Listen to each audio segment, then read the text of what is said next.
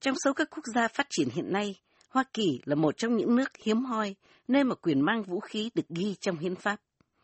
Đi kèm với quyền sở hữu và sử dụng súng ống, cường quốc ở số một thế giới này cũng là nơi bạo lực súng ống xảy ra như cơm bữa, đôi khi với hậu quả cực kỳ thảm khốc như vụ xả súng mới nhất ở Las Vegas.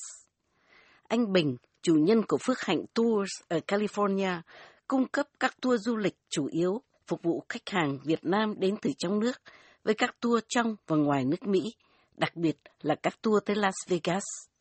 Anh Bình nói, anh không thể hiểu nổi tại sao xã hội Mỹ văn minh là thế, mà cứ để xảy ra những vụ giết người hàng loạt bằng súng.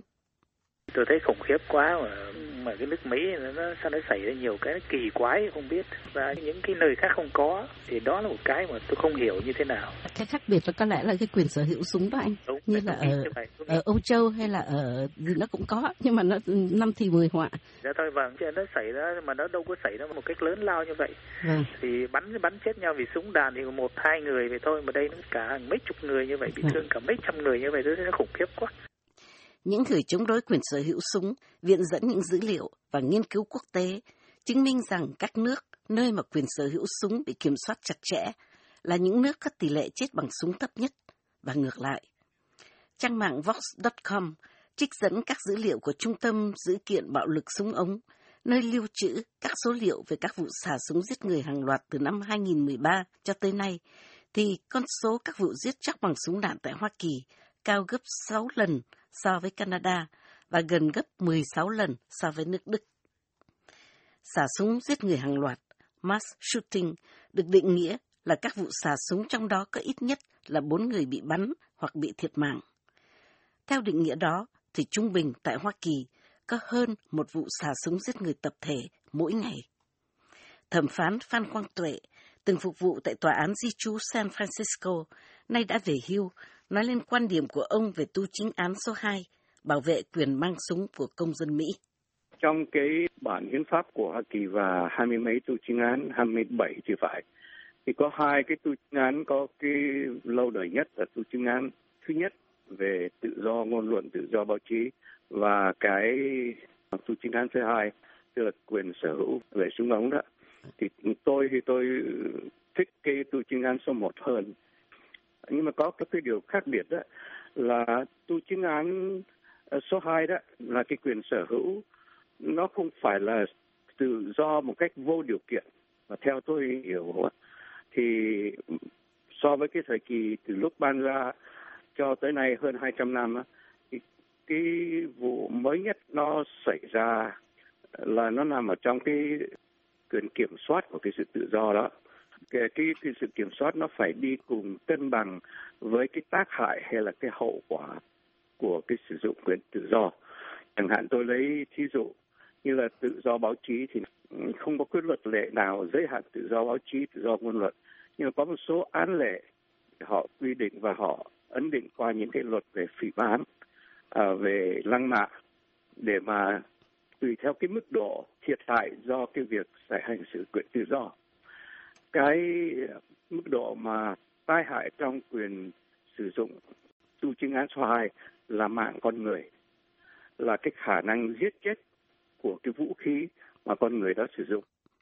Vị kiều thẩm phán, ví nền văn hóa súng đạn của Mỹ với một căn bệnh trầm kha. Ông chất vấn sự cần thiết của quyền sở hữu và sử dụng những loại súng giết người hàng loạt. Lẽ ra chỉ nên dành cho quân đội hay lực lượng thi hành công lực tôi thấy nước Mỹ đang đi vào một cái cơn bệnh. Cơn bệnh ưa đi intimidate người khác và trả một cái giá rất đắt là cái vụ Las Vegas vừa qua. Mình cứ thông thường mình nghĩ đây nếu mà con dao mà đâm á thì nó cũng bị thương và cùng lắm là chết một người. Lấy súng bắn từng phát một cùng lắm chết một hai người. Còn đây một cái automatic mà bắn một, bấm một cái cả chục viên đạn ra và tổng cộng là 58 người chết cho tới bây giờ và hơn 500 người bị thương. Thì một cái dân tộc như một cái quốc gia này đứng về tập thể phải biết suy nghĩ chứ. Trả lời câu hỏi liệu ông có ủng hộ quyền sở hữu súng, luật sư Mike Nguyễn cũng là chủ tịch cộng đồng người Việt ở Las Vegas, nói ông là một luật sư, cho nên ông ủng hộ hiến pháp Hoa Kỳ. Ông thừa nhận rằng cách diễn giải về luật kiểm soát súng ống hay là tu chính án số 2 rất là phức tạp. Luật sư Mike Nguyễn giải thích. À, tại vì mình là một luật sư thì mình không có một cái objective cố định.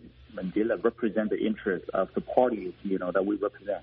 Nhưng mà cái sự suy nghĩ chung của Mike đó và Mike muốn mọi người phải có một cái knowledge before they enter into a debate.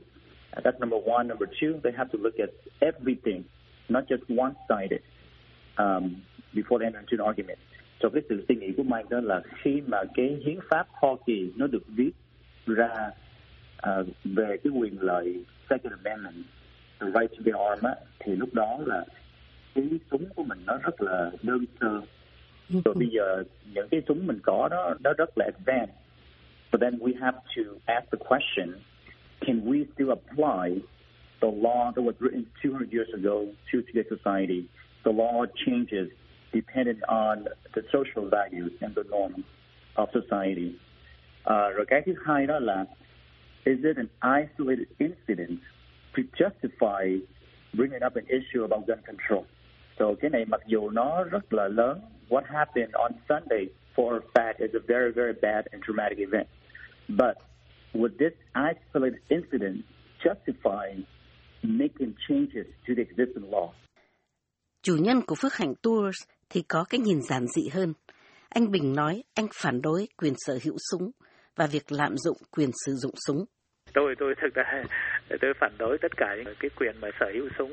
Tôi tôi nghĩ tôi cũng cũng không có cần đâu. Đó, tại vì bây giờ ờ, mình đi ra ngoài cũng an toàn. Mà tôi làm business đây thì mình cũng đâu có cần gì phải sử dụng súng đâu. Thì có nhiều người ta lợi dụng những cái đó rồi người ta xài. khủng bố hoặc thế này cái kia thì cái chuyện nó không có không có không có tốt. Theo như cá nhân tôi thì thì thì thì nên dẹp đi càng sớm càng tốt. Nhưng mà tôi nghĩ là tôi nghĩ là cái chuyện là khó dẹp lắm. Tôi nghĩ hết ông này ông kia muốn rốt cuộc chẳng ông nào làm được cả. Anh Trí Tôn, cư ngụ ở bang Virginia, có quan điểm trung hòa. Anh nói anh ủng hộ quyền sở hữu súng nhưng phải sử dụng một cách hợp lý. À, đối với quyền sử dụng súng á, thì tôi à, ủng hộ một phần nhưng mà cũng chống một phần. Cái thứ nhất á, là quan niệm của tôi đó thì sử dụng súng để bảo vệ gia đình hoặc là sử dụng súng để trong các cuộc à, vui chơi săn bắn à, cả thú vật thì thì không sao nhưng mà nếu mà sử dụng súng để mà đi vào các cái chỗ mà public như là shopping mall rồi à, rạp à, chiếu bóng chẳng hạn để mà gây tội ác á, thì tôi hoàn toàn không đồng ý. Tuy nhiên, anh Trí Tôn nhấn mạnh rằng anh không tán thành việc sở hữu các loại súng thường chỉ dành cho quân đội có khả năng giết người hàng loạt. À, dạ, theo tôi thì không nên có những cái loại súng mà bắn hàng loạt như là súng à, tiểu liên chẳng hạn. Những cái loại súng đó thì để giết người chứ không phải để bảo vệ. Nếu mà nói rằng là bảo vệ gia đình hoặc là đi săn bắn á, thì súng loại loại súng săn á, thì cũng có cái loại súng để đặc biệt để đi săn.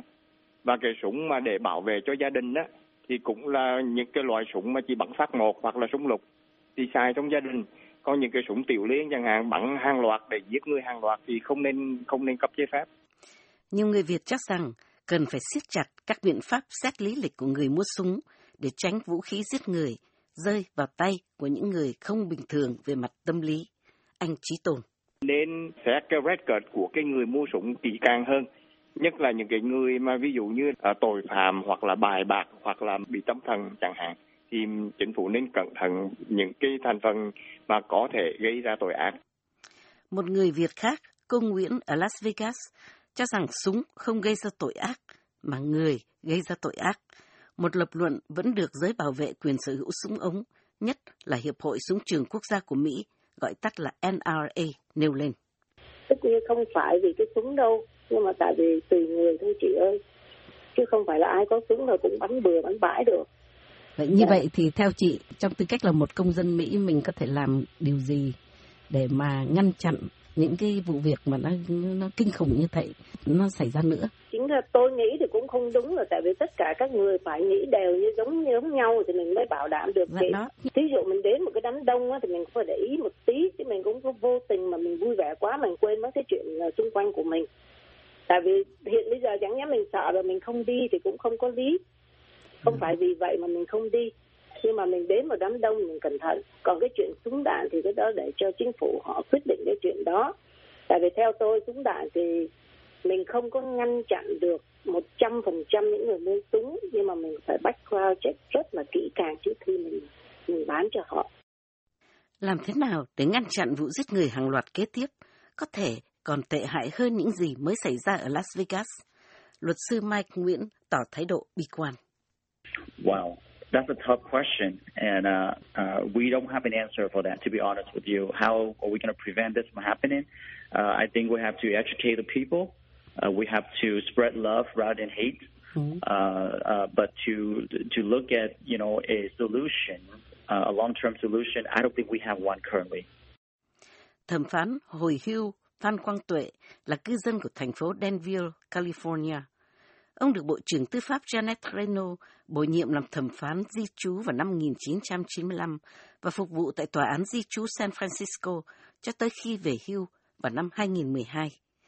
Thẩm phán Tuệ đặc biệt bày tỏ lo ngại về sức mạnh không có gì kìm hãm được của Hiệp hội Súng trường Quốc gia Mỹ NRA và ảnh hưởng tiêu cực của tổ chức này trên chính trường nước Mỹ và nền văn hóa súng đạn trong xã hội Mỹ. Tôi không bao giờ tôi bị thuyết phục bởi những cái câu mà có tính cách uh, slogan giống như là people kill people, guns don't kill people. Nói như vậy là nói lấy được. Thế nhưng mà buồn thay là nước Mỹ có một cái số công dân không ít đã thích sử dụng vũ khí. Và cái National Rifle Association không những họ bán vũ khí ở trong nước mà họ còn bán vũ khí ở ngoài nước đó. Chừng nào mình dẹp được cái tổ chức đó đó thì mình mới dẹp được cái vấn đề mà dùng vũ khí mà để giết người và để phổ biến chiến tranh. Mình phải chấm dứt cái đó mới được. Như thẩm phán Phan Quang Tuệ, rất nhiều người lo ngại rằng nếu nước Mỹ tiếp tục dậm chân tại chỗ, không siết chặt được luật kiểm soát súng ống, thì chắc chắn trong một ngày gần đây, một vụ xả súng theo kiểu Las Vegas sẽ lại tái diễn đâu đó trên lãnh thổ Hoa Kỳ.